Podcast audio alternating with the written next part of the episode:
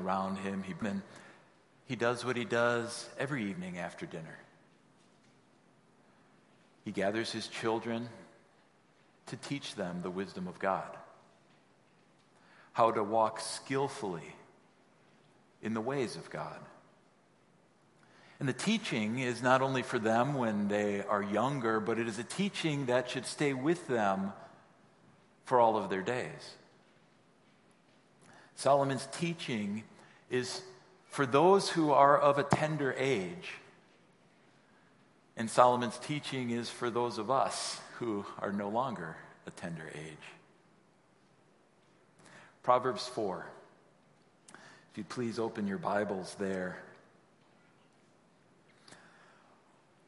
we see a father instructing his son so he does not fall. Our Heavenly Father instructing his children so that we do not fall. This proverb is divided into three sections, and we see that in the three points of the message that I have for you this morning. And the first is verses 1 through 9 here. This is the starting point, this is the beginning here. You know, when you're talking with a two year old and you're not sure if they hear you or if they understand what you're saying until you mention something that they want and you're like, oh, yeah, they, they heard me. Or a teen, you wonder did she hear me? Or is she just ignoring me? Or your husband, I'm pretty sure he's acting like he didn't hear me. Or when you start to get to be my age, I really didn't hear you. Fathers, in verse 1, we see a father instructing his sons. This is God's way. If you have children at home, God has given you, Dad, the wonderful responsibility to take your children by the hand and walk them to Jesus Christ. God has placed you on point in your home to help your children to understand that as cute as they are, they are rebellious sinners. They were born sinners. And they deserve God's eternal wrath as punishment for their sin. God has placed you in the position to help your children understand that they have a Savior. If they trust in Jesus by grace, through faith, his holy life, his death, his resurrection. That he has done this to pay the penalty for their sin. If they place their faith in him through grace, giving their loyalty, their allegiance to him, God promises that he will forgive their sin. They will have peace with God. They will know the peace of God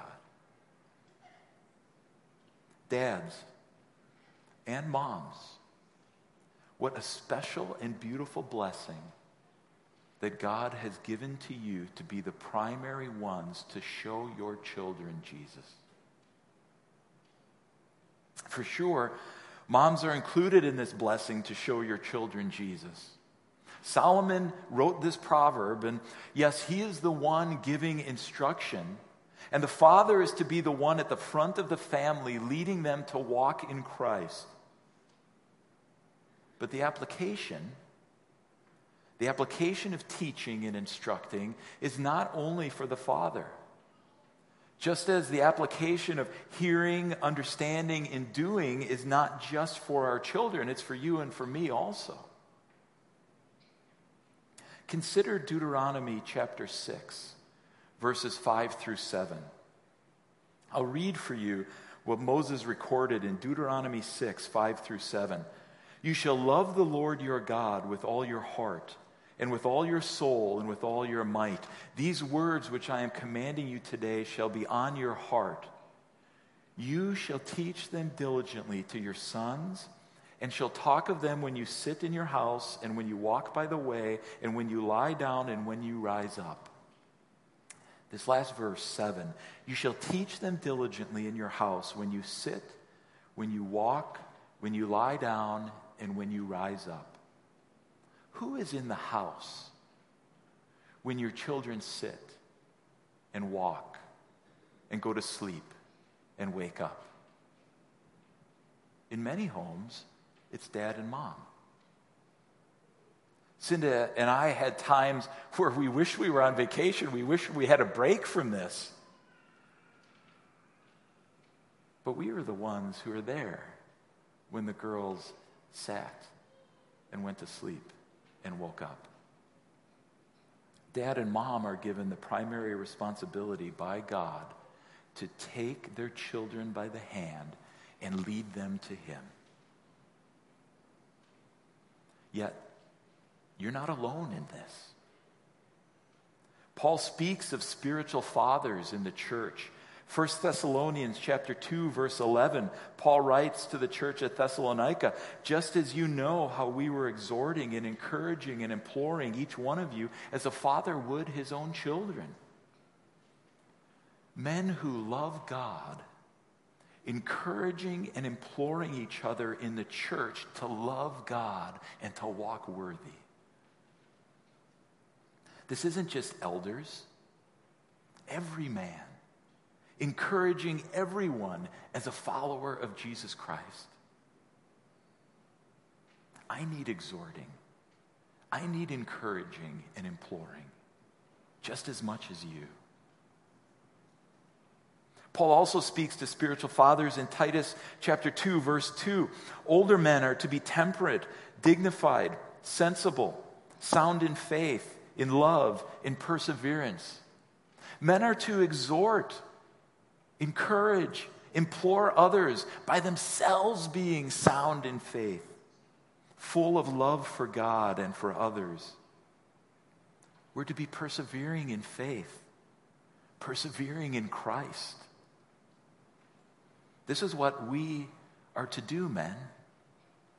In your own family, and in your church family, and in the community.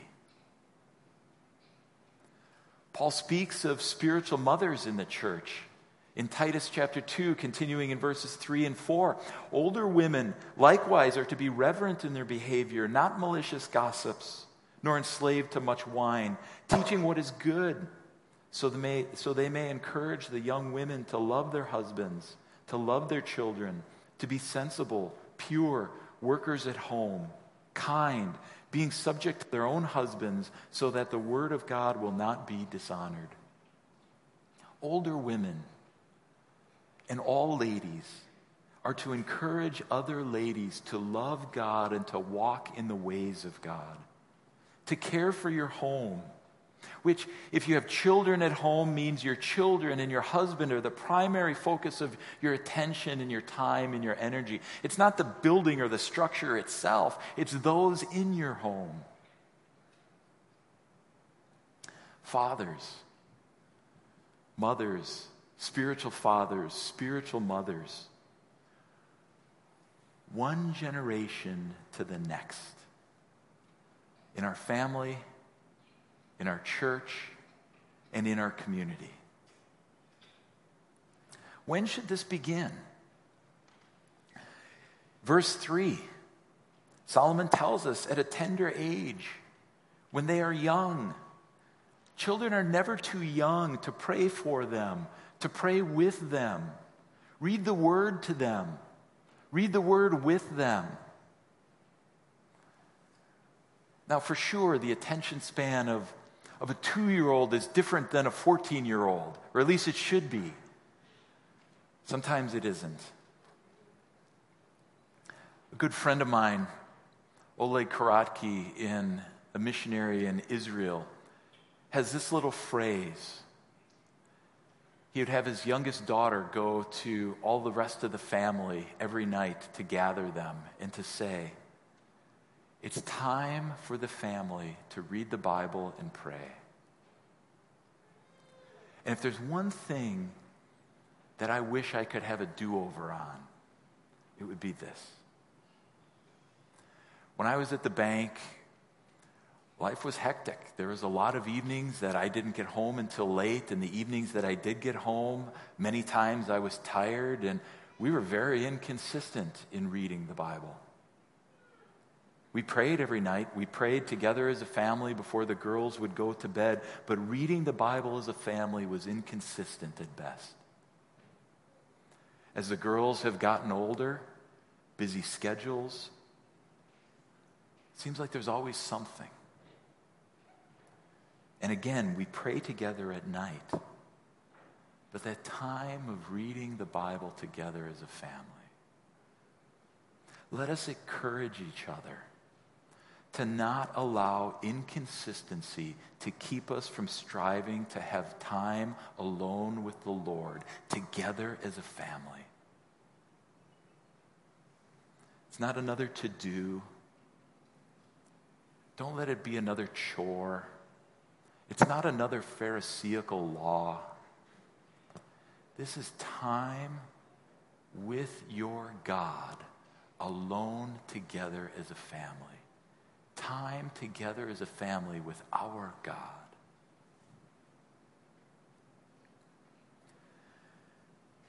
Notice Solomon's progressions in verses 1 and 4. Verses 1 and 4, he has a progression in each verse. In verse 1, hear, give attention, gain understanding. Hear, give attention, gain understanding. And then in verse 4, you are taught, you hold fast, you keep commandments, you live. This is shepherding. This is leading. This is what we are to do with our sons, with our daughters, in our church. To seek God by following, by hearing first, and then following His Word. To seek God by hearing and following His Word. And this is what we strive to do in our preaching and our teaching and our discipling to seek and to know God intimately. Don't let my inadequacies as a preacher negatively impact your being fed by the Holy Spirit through His Word. Don't let your likes and dislikes and preferences negatively impact your being fed by the Spirit through His Word.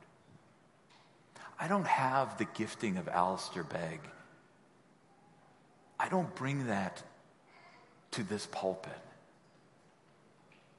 You and I will never be Voddie Baucham to our family in our homes. Let us not have a critical spirit towards each other, but encourage each other. Let us pray for each other. Not that we would be Alistair or Voddie, but that we would be faithful to walk alongside each other, to love the Lord our God with all our heart and with all our soul and with all our might. God ordained this that men would lead in his church and that men would lead in his home. We do not lead well if we are passive in our shepherding. We do not lead well if we are harsh in our shepherding. And most likely, each of us as men lean more towards one or the other. And if you'd have a conversation with Cinda or with our girls, I would lean towards being harsh, towards speaking too directly, not building up in grace. And each one of us lean in one direction or another. We lead well when we lead like Christ. We lead well when we are like Christ as we shepherd. And this only happens as the Word of God, which is living and active, is continually transforming our hearts, men. When the Word is regularly, regularly revealing the thoughts and intentions of our heart. And this only happens as our heart is continually and regularly soaked in the Word of God.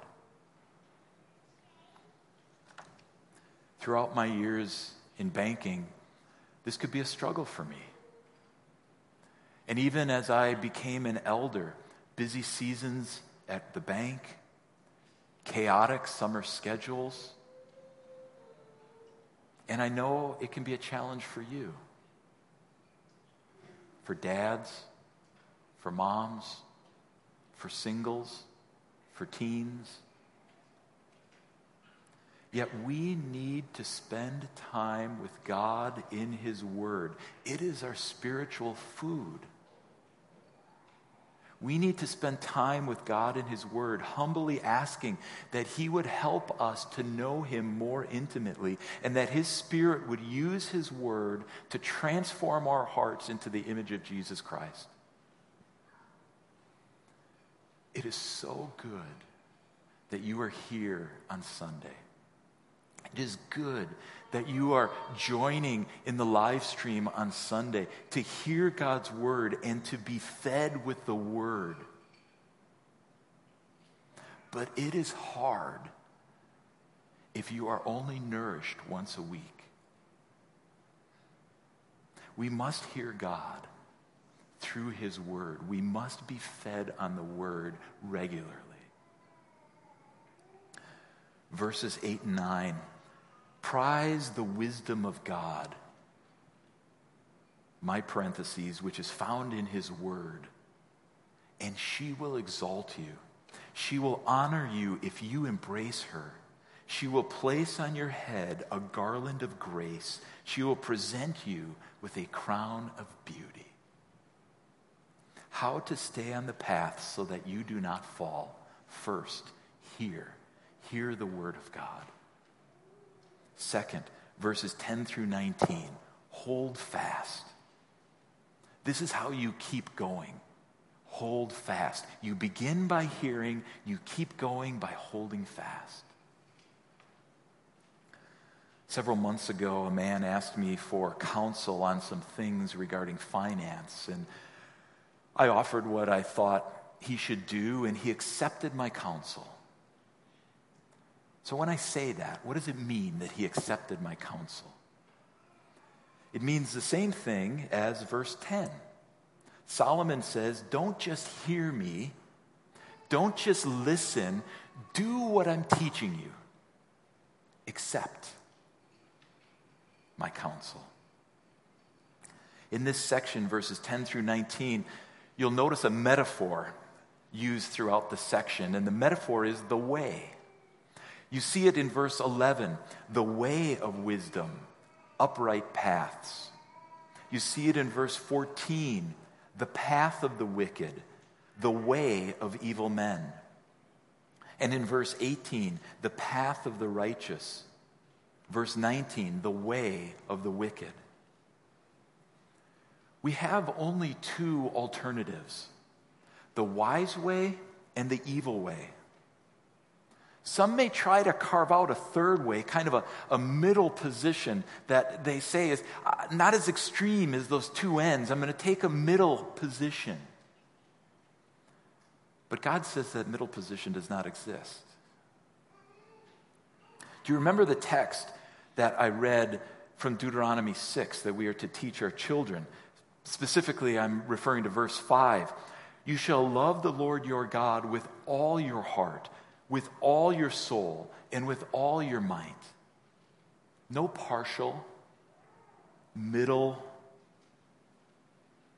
path. We cannot sort of love God and his righteousness and, and sort of love ourselves in our own way. You will love the one and hate the other. You will choose. And we do choose every day. Not in, not in a definitive sense, but certainly in an incremental sense. with every choice that we make. Every day, we're either choosing to act in a way that will transform us along the path of God or conform us to the path of our own selfish desires. Now, perhaps you think I'm being a little too dramatic in this, or a little too much hyperbole in overstating the case. Look at verse 13b, the second part of the couplet of the verse. Solomon instructs his son to guard wisdom, which again is skillful living in the way of God. Guard wisdom, for she is your life. And this is a repetition from verse 4, where he said, Keep my commandments and live. This is a matter of importance. This is a matter of life and death.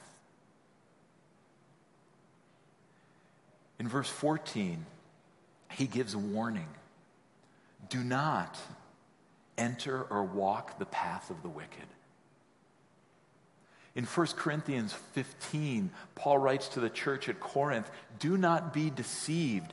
Bad company ruins good morals.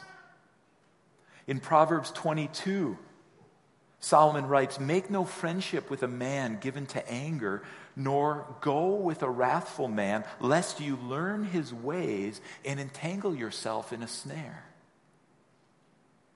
In Proverbs 13, he also writes Whoever walks with the wise becomes wise, but the companion of fools will suffer harm.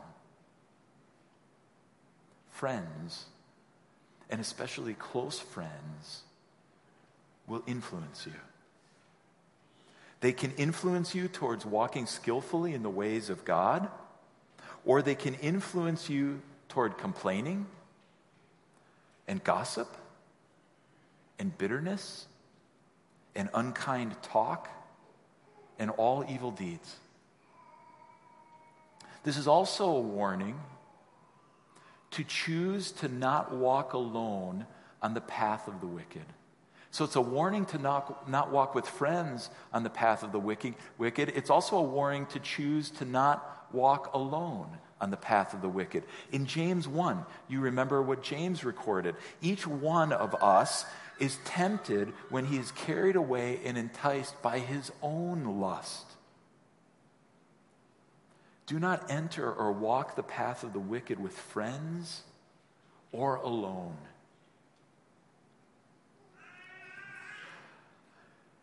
Notice in verse 15, Proverbs 4:15, four verbs. There's four verbs in verse 15, and these verbs represent a strategy in your choice to fight temptation to sin. I need to remind myself of this and continually battle to do it. First, we avoid the path. We are to avoid the path. If there is something that will stir temptation in your heart, avoid it. Go the other way. Go the way of God, the way of righteousness. Second, do not even pass by the path. A thought, a conversation, what you look at. These things may stir up temptation in your heart. And there are areas that you and I know that we are vulnerable to. We must purposefully choose to walk far from these things that stir temptation in our heart. Third, we must actively choose to turn away. Do not linger. Don't linger watering the seed of desire. And again, this could be lingering on thoughts or on conversation or, or what you're looking at. Do not cultivate the desire for sin. Turn away. And fourth, we must pass on. Keep going. Do not contemplate the fleeting pleasure that you walked away from. Don't keep thinking about or looking back at that which tempts you that you decided to walk away from. Maybe there is a hurtful comment that was said to you, and, and you had planned out your wicked response, and you chose to not do it, but you find that your mind keeps going back to it. That's what Solomon is speaking of. Or that image that you could have looked at. Your family member having their way instead of your way. Avoid. Do not pass by. Turn away. Pass on. Keep going. That's what Solomon is teaching his son. And to what Solomon is teaching his son, I would add what Paul wrote to the church at Ephesus. In Ephesus, in Ephesians 4 uh, 22 through 24. Paul wrote, Put off your old self, which is corrupt through deceitful desires. That's what Solomon is speaking of. Put off your old self, that which is corrupt. And then to that, Paul adds, be renewed in the spirit of your minds and put on the new self, created after the likeness of God in true righteousness and holiness. So, combining these two, avoid, do not pass by, turn away, pass on, and turn to Jesus Christ, asking Him to renew your mind, to worship Him, to cling to Him, to walk with Him and then put on the righteous opposite of what you walked away from. And so the prayer for my heart, the, pray that, the prayer that I pray regularly, and the prayer that I have been praying for you is that your heart would be crying out to the Lord in this kind of way. Jesus, you are the vine. I'm but a tender branch. I want to want to abide in you and you in me. And I know that I can bear no fruit apart from you. So I come to you now with all of my heart. I want to turn away. I want to put off the temptation of my heart. And so I turn to you. I desire to put on the righteous opposite of this unrighteous temptation in my heart. Help me to do this. Hear God. Hear the word of God regularly. Hold fast. Hold fast to Jesus Christ. And third, a healthy heart. Take care of your heart. We see that in the last section, verses 20 through 27. And this is how you do not fall off the path. This is how you do not fall off the path.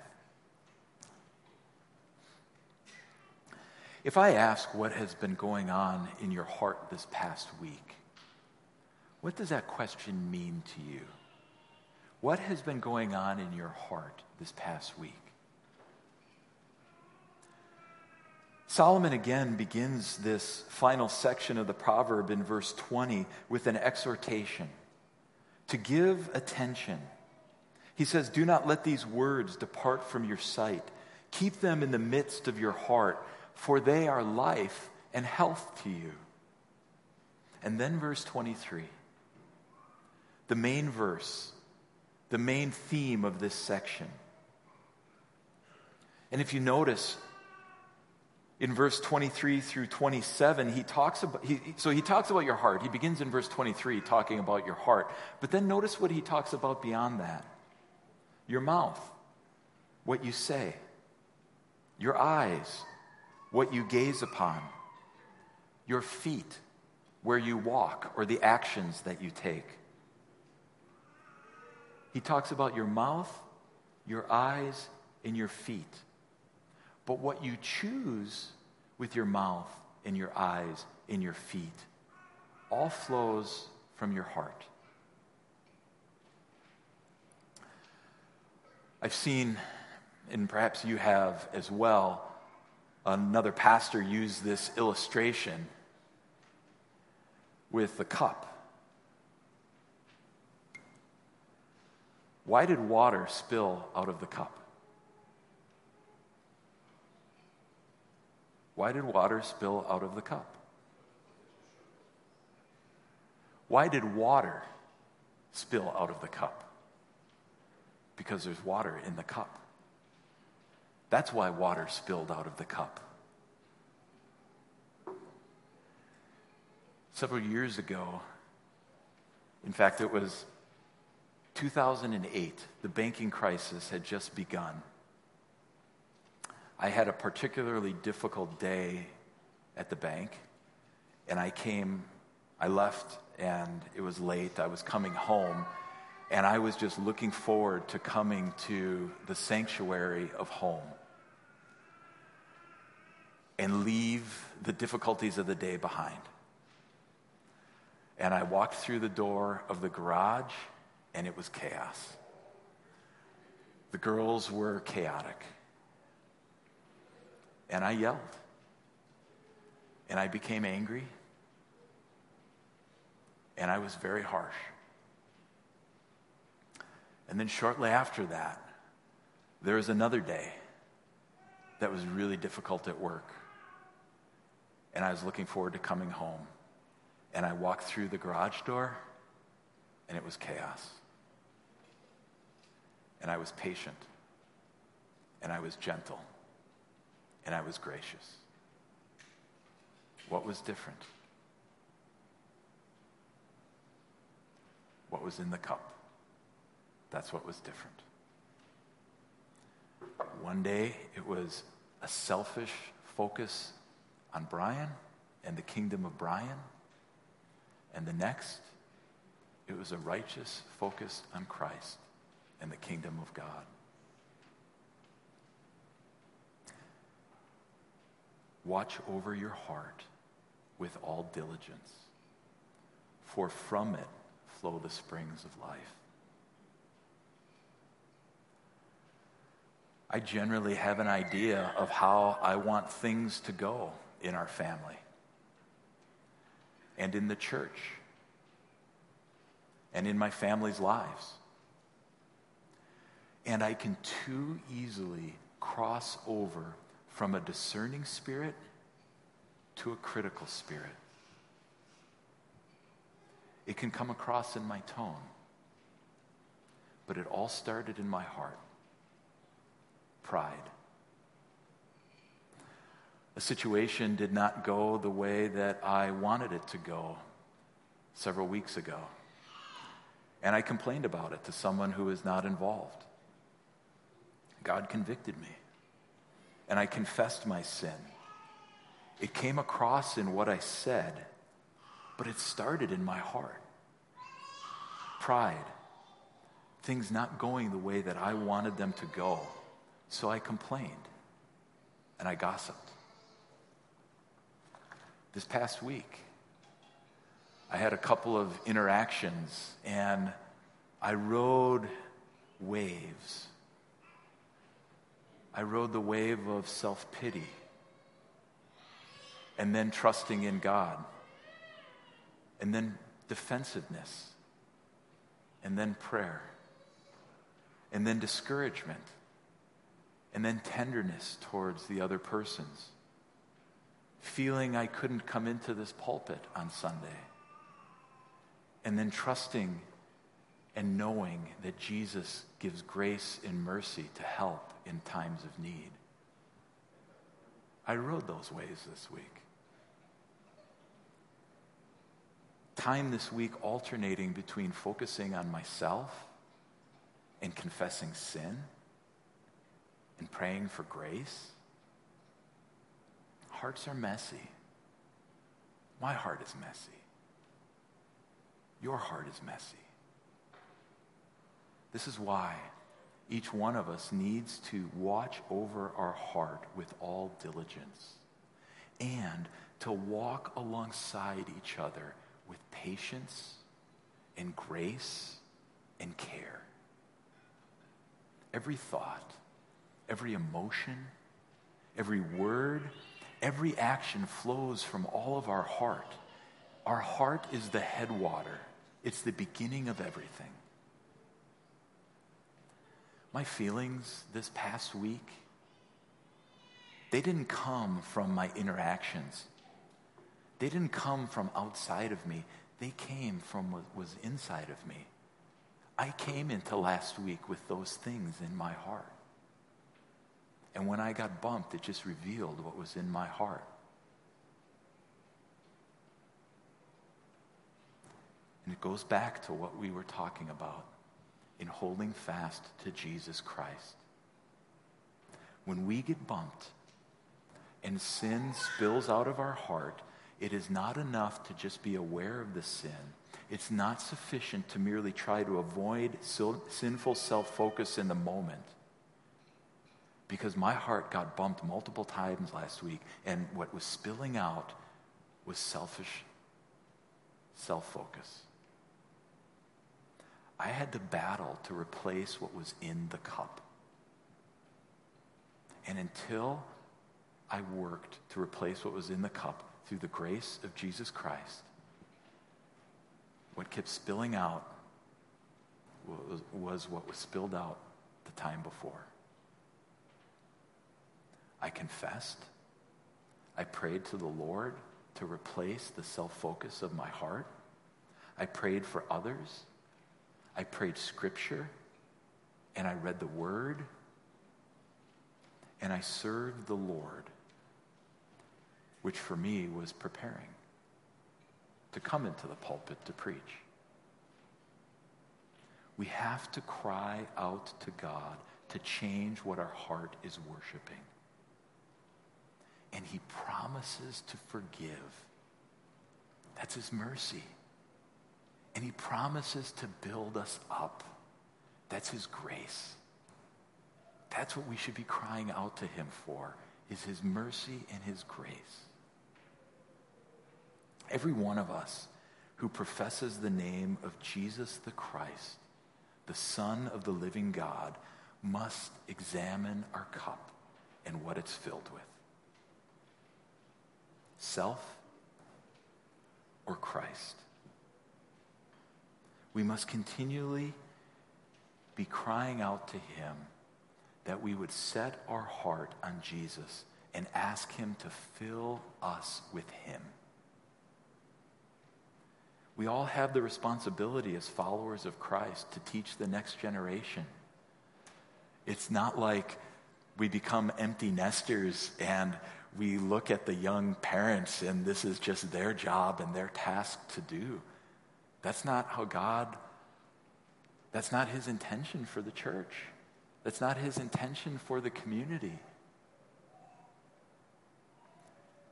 He desires that one generation would teach the next and that it would continue. And this is a responsibility for all of us. And our responsibility is to teach the next generation to not be concerned with keeping the outside of the cup clean. We want to teach them to care about the inside of the cup, keeping the inside clean, keeping their heart pure and holy by seeking and following Jesus Christ from father and mother, spiritual father and mother, to son and daughter, to son and daughter, to son and daughter, one generation to the next.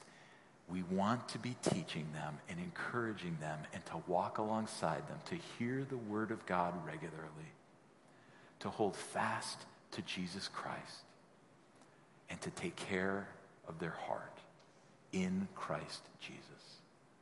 Would you pray with me? Heavenly Father, I do thank you for your patience and your mercy and your grace with my indwelling sin. I am thankful that you have built and kept this church. And I pray that we who profess the name of Jesus Christ would increasingly grow in the image of Christ for the glory of your name. Father, I confess within my own heart, and I know my brothers and sisters battle the same in their heart. There are so many things going on in life, and there are so many philosophies and ideologies, and, and even in various churches, so many different teachings.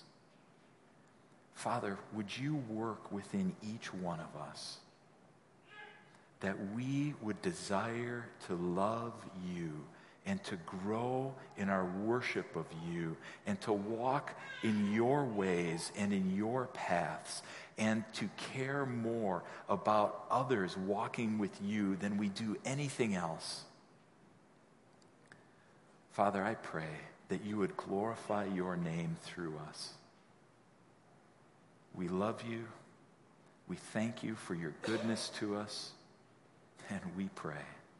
We pray in the name of your Son, Jesus Christ, because he alone is worthy of our worship and our praise. Amen. Amen.